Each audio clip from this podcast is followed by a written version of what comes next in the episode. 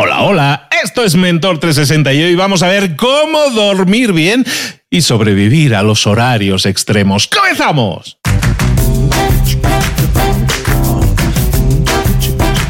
Aquí comienza Mentor 360, el podcast que te trae los mejores mentores del mundo en español para tu crecimiento personal y profesional. El podcast que motiva desde buena mañana gracias a Luis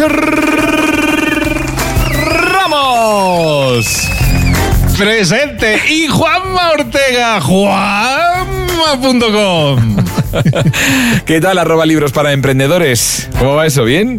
Muy bien, muy bien. Muy ilusionado y muy contento con lo que va a pasar hoy, que es un poco sorpresilla para la gente, pero que me hace muchísima ilusión. Estoy muy ilusionado. Qué bien, qué bien. Pues hoy es el Día Internacional de los Bosques. Esto es muy importante, ¿eh? Y lo importante de los bosques es que nos dejen ver el árbol. O que el árbol nos deje ver el bosque, ¿no? Como- como es. Además es el Día Mundial de la Poesía. Qué bonito, ¿verdad? Ay, por cierto, otra cosa importante de hoy, Luis, es el cumpleaños de Twitter. Entonces, Oh. ejercicio de, vamos, de, de creatividad. ¿Cómo relacionamos la poesía, el bosque y Twitter? Tiempo. Eh, A ver, a pasa ver. palabra. Yo siempre paso palabra, Juanma. Tú eres el que tiene, el que es capaz de decodificar esto, solo puede ser. No, a ver, a ver, personas que están oyendo en este momento el podcast. A ver, por ejemplo, eh, propongo esto. La poesía en Twitter es como un bosque de palabras, donde cada árbol es un poema y cada hoja una letra. ¿Qué te parece? Puede ser, ¿no? La poesía en Twitter puede ser un espacio de reflexión con nuestra propia humanidad. Eh, bueno, lo dejo aquí, ¿verdad? Porque ya esto está quedando un poco, está quedando un poco raro ya, ¿no? Ah, elevadísimo, elevadísimo, Sí, ya. otro nivel. Eh. Sí, sí, pero bueno, hilado bien, como siempre, lo acabas hilando todo. Siempre. Lo que no le hemos relacionado es con el tema con el que has abierto hoy, que es cómo dormir bien y sobrevivir a los horarios extremos. Algo muy importante. Vivimos en una sociedad moderna y es importantísimo dormir bien y normalmente nadie tiene horarios normales. Siempre todo el mundo tiene que levantarse muy temprano y todo eso. Así que nada, ardo en deseos de conocer al, al mentor que tenemos hoy para hablarnos de todo esto. Ah, ah, espera, espera, ¿qué pone aquí? Juan Morte, ¿si soy yo? si me toca a mí, Luis. Por eso te decía que ya andaba yo muy ilusionado con el mentor de hoy. porque eres tú? Te ha tocado. Aquí tiene usted el micro, señor. Salga usted. No, oye, tiene mucho sentido que hablemos de dormir bien y de sobrevivir a horarios extremos con Juanma Ortega. ¿Por qué? Pues es una persona que desde hace muchísimos años se dedica a veces, sobre todo yo recuerdo al principio, Juanma, cuando tú comenzabas en el mundo de la radio, cuando yo te comencé a escuchar, yo desde el principio te he escuchado, eh, lo hacías en horarios extremos, te tocaba de 12 a 6 de la mañana probablemente. Eran en horarios así. Sí, sí. Entonces había que sobrevivir a esos horarios y ser persona, ¿no? Entonces nadie mejor que tú probablemente para hablarnos de cómo sobrevivir a horarios sobre todo aprovechar bien y dormir bien, que es súper necesario hacerlo adecuadamente y sobre todo para descansar, ¿no? Sí, la verdad es que muchísimos años la radio no descansa. Y ahora sí, porque hay automatizaciones y demás. Pero es verdad que cuando nos conocimos, Luis, efectivamente la radio era analógica y teníamos que estar 24 o 7, 24 horas al día. No había automatismos, no había tanto ordenador como ahora. Y aprendí mucho. Luego estuve muchísimos años haciendo anda ya, el despertador de los 40, levantándome a las 4 de la mañana. Y ya la última época en la radio ya eh, fue muy complicada. Ahí sí que tuve que hacer, eh, vamos, juegos malabares, porque me levantaba a las 4 de la mañana, hacía un programa en A3 Media y luego tenía responsabilidades dentro de la antena y tenía un puesto directivo, con lo cual tenía que alargar la jornada. O sea, realmente he de decir que ha sido toda mi vida profesional, que son bastantes años, ha estado relacionada con esto, con el dormir, con el descansar, llevar lo mejor posible los horarios extremos, ¿no?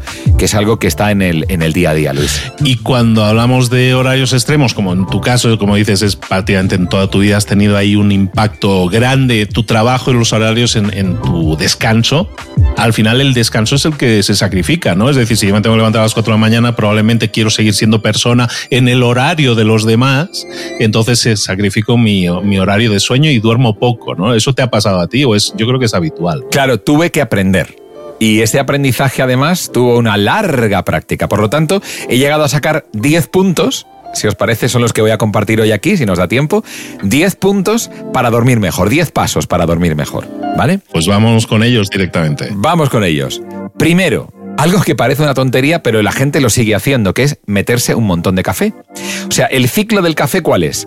Como no duermes, Tomas café para estar despierto. Como tomas mucho café, luego no duermes. Y la cafeína del café retrasa inequívocamente el inicio del sueño, reduce la duración total del sueño, aumenta la frecuencia de los despertares durante la noche, que es normal despertarse varias veces durante la noche, pero no con esa intensidad después de haber tomado café, y reduce, por supuesto, la calidad del sueño. Ojo, esto depende de cada persona, cada persona es un mundo. Pero, primer punto, menos café. Después de cuatro cafés no pretendas dormir. Dos, cánsate. Cánsate, pero no justo al irte a dormir.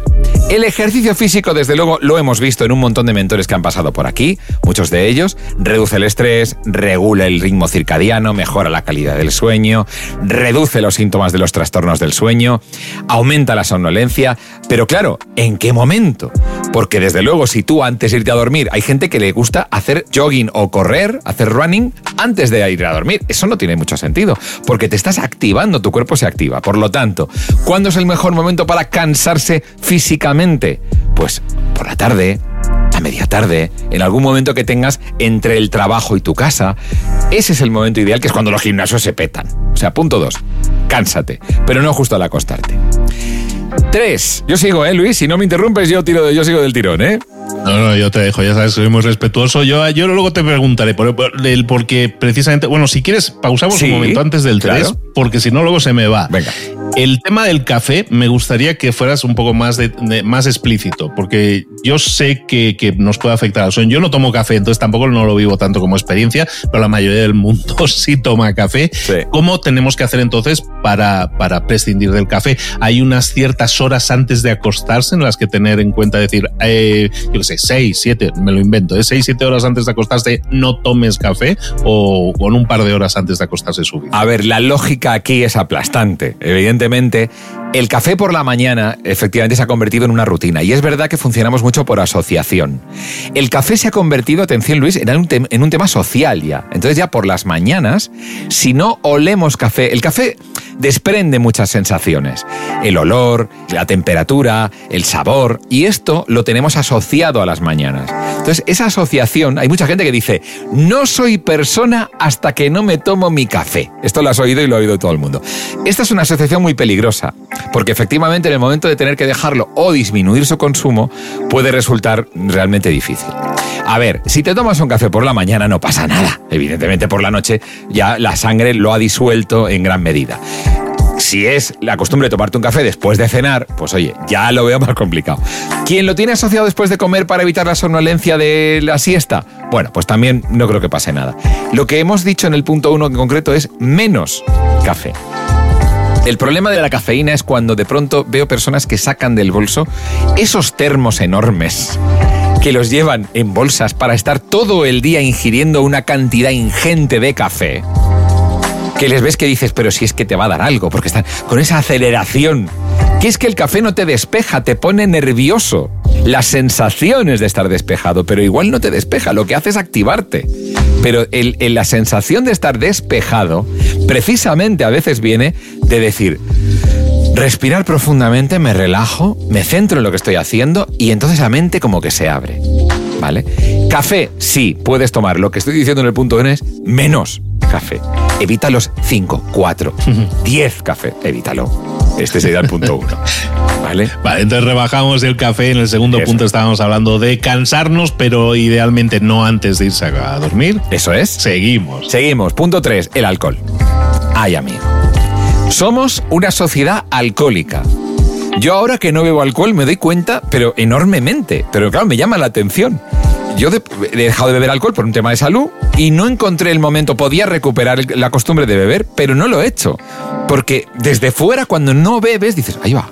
Y esto, fíjate, y las series y las televisiones y las películas y el considerarse divertido, vamos a ver, el alcohol, a ver, no vamos a demonizarlo tampoco, ¿vale? Tiene un poder desinhibidor maravilloso en una sociedad en la que no estamos acostumbrados a ser nosotros mismos, pues qué bien poder desinhibirnos. Muy bien, de acuerdo, pero con moderación, como lo del café.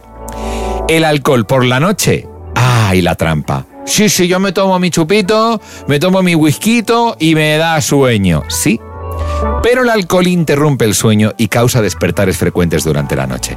Cambia lo que se llaman los ciclos circadianos. Y además, los ciclos del sueño, los altera. Lo normal es tener unos ciclos sanos de cada más o menos unos 90 minutos, tener un momento de vigilia, volver a entrar en sueño profundo, tener otra vigilia, duerme en sueño profundo, que es cuando nos movemos, cuando aprovechamos para ir al baño, algunos van a la nevera, en fin. Lo que es interesantísimo y está comprobado científicamente es que afecta a las fases de sueño REM. Eso afecta a la memoria, al aprendizaje, a nuestra capacidad para rendir al día siguiente. Así que el alcohol yo recomiendo nada por la noche. Dice, pero si yo me tomo precisamente las copas por la noche, pues no pretendas dormir bien. Entonces, oye, si haces un consumo de estos eventuales durante los fines de semana, pues oiga, no pasa nada. Yo entre semana, tomarte alcohol por la noche, no lo recomiendo. Paso 3. ¿Alguna pregunta? No, ninguna, pero le está rompiendo el sueño a toda la gente de decir, oye, sueño con llegar a casa y echarme mi copita, ¿no? Ahí para descansar. Eso va a afectar, toma atrás si quieres, pero que te va a afectar al sueño, que lo sé. Seguro. Punto 4. Desconectar. Oh, bueno, hablaremos de desconectar más tarde.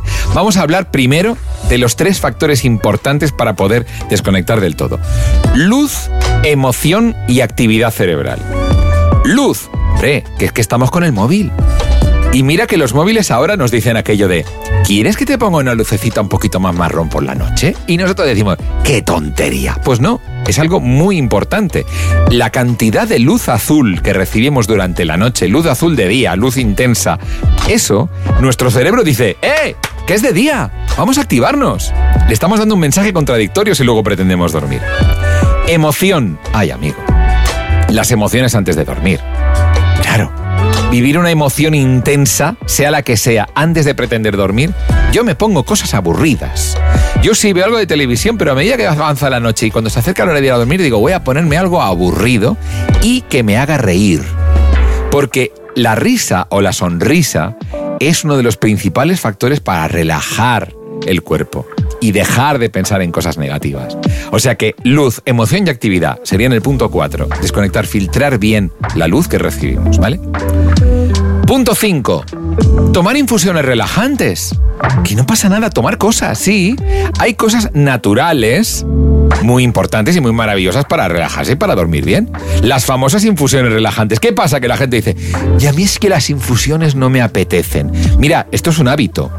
Anda que no hay veces que en este mismo podcast hemos hablado de hábitos. Creemos que no hacen nada porque son infusiones. ¿Eso qué va a hacer? Eso no me hace nada. Ya, pero al café, ¿qué es otra infusión? Si le das la capacidad para despertarte. Ah, pero una infusión de tila, ¿no crees que te vaya a calmar? Pero sí, es que es una infusión también. Bueno, muy importante cuando digo tomar cosas, cuidado con los tranquilizantes y los productos de laboratorio. Vamos a ver. Las benzodiazepinas. Estas me las conozco yo muy bien porque empecé con ellas. Y yo decía, pero si al día siguiente estoy lelo perdido. Y te despiertas con la sensación de haber dormido, sí, pero cansado. Te despiertas cansado con las benzodiazepinas. ¿Por qué? Porque en realidad, atención, no son relajantes. Lo venden como relajantes, pero ¿por qué? Porque actúan precisamente en realidad, no solamente eso, sino que es un activador. ¿Pero de qué? Del neurotransmisor GABA. No quiero ponerme muy técnico, esto lo estudié y lo tuve que aprender. El neurotransmisor GABA es un sistema que tenemos de seguridad en el cuerpo que evita las convulsiones, Luis. Es un anticonvulsionante natural que tenemos en el cuerpo. Entonces lo que hacemos es, con la benzodiazepina, activar un mecanismo de seguridad que tenemos para no parecer que estamos alterados. Entonces no es realmente un relajante. Es un activador de una parte que nos inhibe los movimientos y que entonces, claro, el producto cuál es? Que nos entra sueño. Eso no quiere decir que te relaje. La relajación real viene con actuar sobre tu mente y tomarte tu infusión relajante. Hay pastillitas de, cosas naturales que puedes encontrar en herbolarios y también en farmacias que de verdad te digo que funcionan muy bien. Punto 5, tomar cosas relajantes de verdad. Perfectísimo.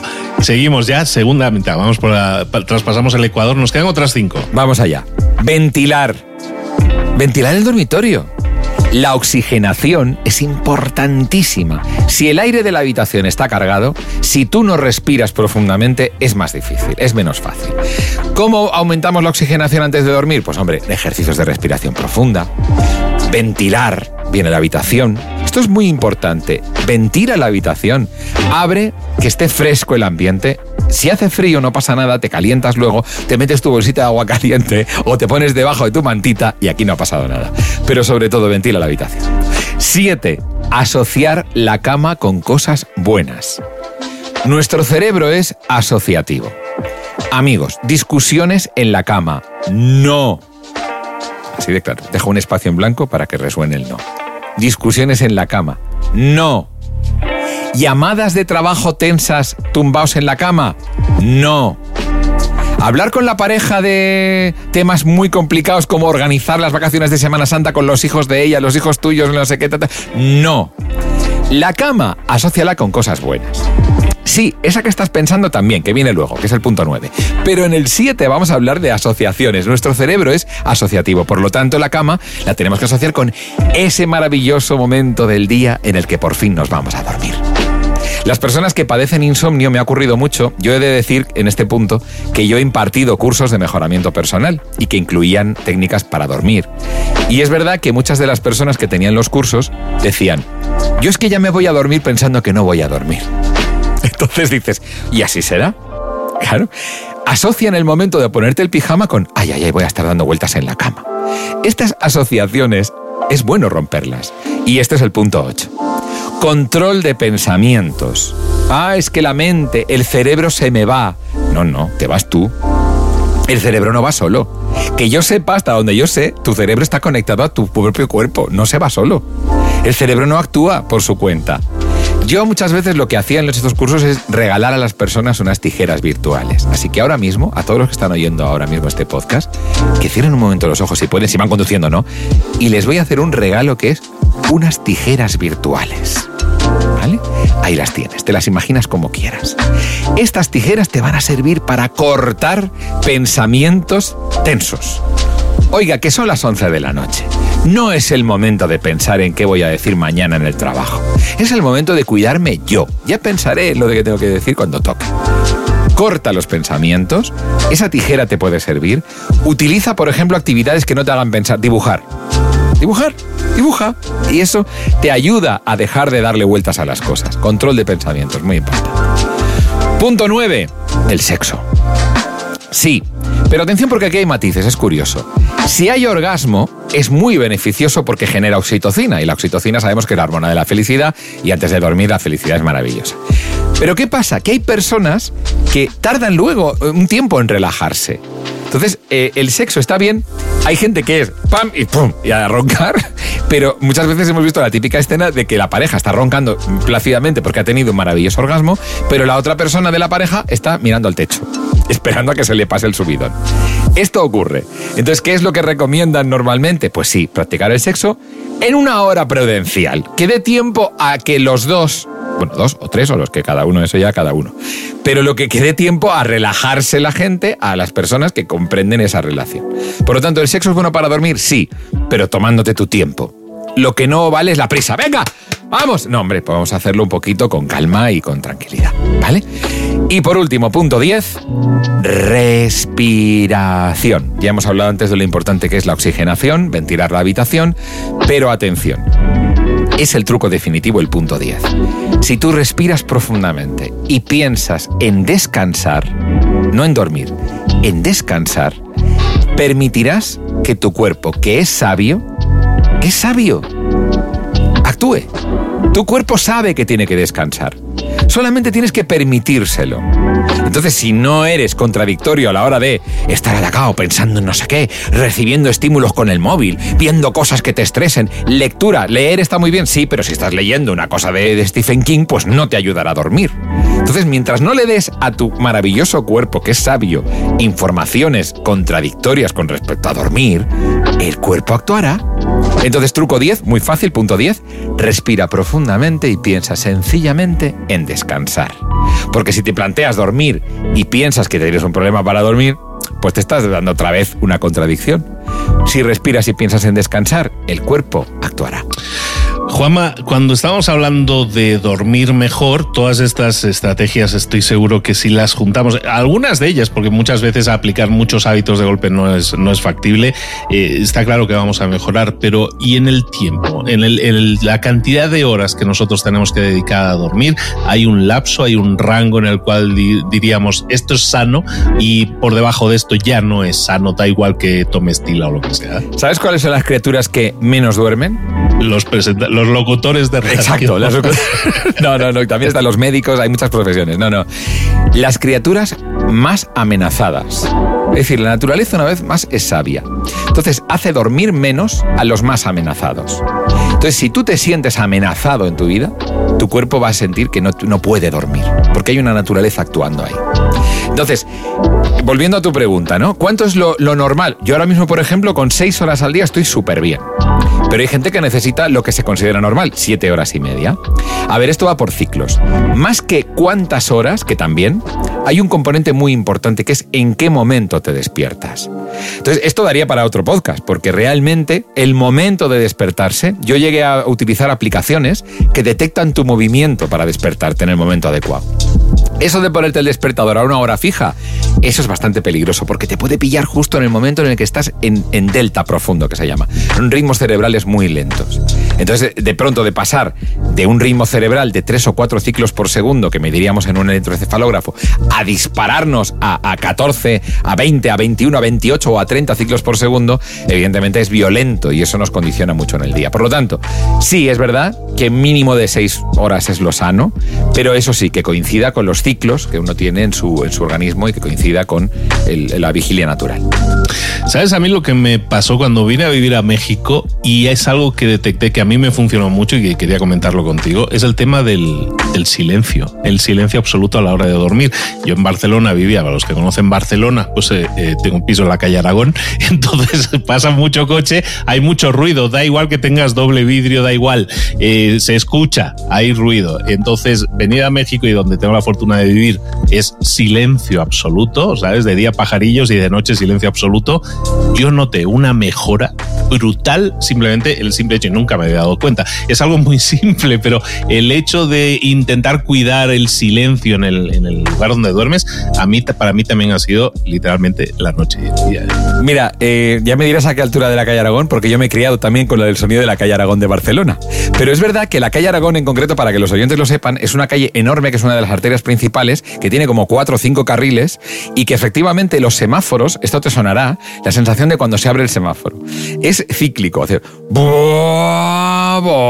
de los coches y tal. Y entonces de pronto había como un espacio de silencio y luego otra vez las tungadas ¿no? de, coches. Mira, en esto lo más importante, fíjate, en los ruidos, es detectar los patrones. Parece una tontería, pero es posible dormir. Por ejemplo, el traquetreo de un tren, no me digas que no ayuda a dormir. ¿Por qué? Porque es constante. Tac, tac, tac, tac. Hay gente que no puede dormir sin el sonido del despertador. Tic tac, tic tac, tic. Se han acostumbrado y ya tienen que tener ese patrón. Entonces, yo lo que recomiendo, yo he llegado a dormir con obras en mi escalera picándola. Eh, pero ¿qué pasa? Que si tú estás, eso sí, lo que hemos dicho, ventilando la habitación, respirando, tal, igual, haciendo tus meditaciones, incluso relajarte, lo que sea, y de pronto oyes martillazos. ¿Qué hacía yo? El juego de detectar el patrón. Pum, pum, pum, pum, pum. Y tú estás pensando, mira, ves, va el ritmo, pum, pum. Mira, ahora para. Y se oye como hace clink, clink y deja el martillo en el suelo. Y luego vuelve otra vez, pum, pum, pum. Y dice, ah, mira, está con. Este pensamiento te puede llegar a distraer y te puede quitar los pensamientos que te están alejando del sueño. Así que, a ver, lo primero tapones, Luis, que los hay en la farmacia. Pero si no, detecta los patrones porque en los sonidos con patrón puedes encontrar precisamente una gran relajación.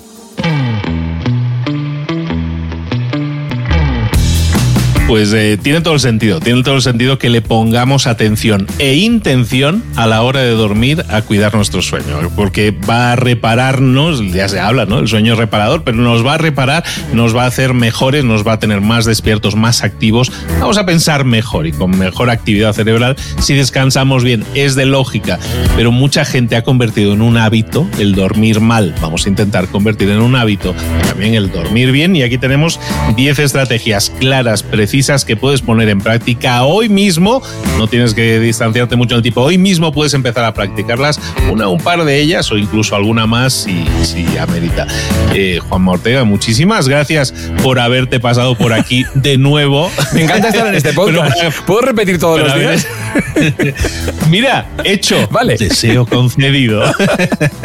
Juanma, ¿dónde te podemos localizar y, y, hablar más contigo, saber más de ti, contactar? Lo dices todos los días en juanma.com. No tengo pérdida. Ahí cualquier consulta en homa.com. Es verdad que los cursos de mejoramiento personal los interrumpí por la radio. Estuve impartiendo durante un par de años cursos por toda España y es verdad que, que lo echo de menos. Y es verdad que muy posiblemente me vuelva a poner manos a la obra dentro de muy poco. De momento en homa.com me tenéis localizado para cualquier cosa y ahí estamos para impartir eh, cualquier cosa que necesitéis relacionada con el dormir.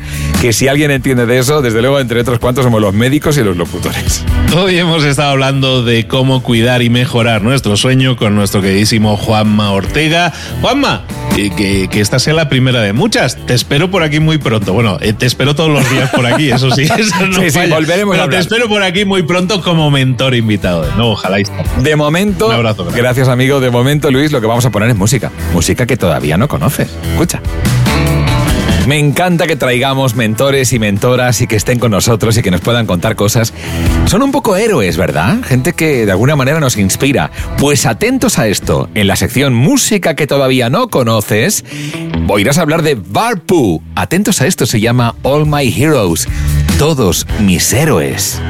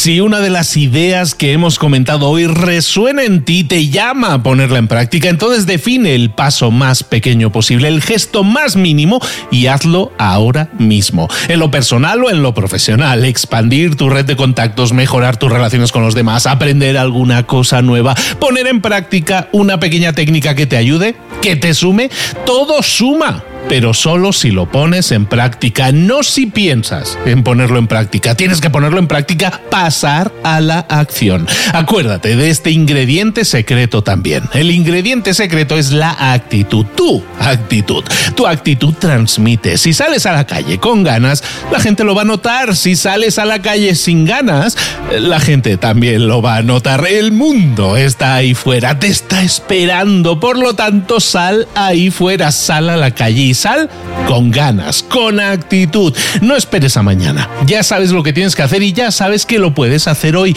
No veas pasar la vida, vive la vida. Tienes las mismas 24 horas que tienen los demás. Haz que valgan la pena. Entrega en estas próximas 24 horas tu mejor versión. Te esperamos aquí mañana para continuar creciendo. Te esperamos aquí mañana con más mentores.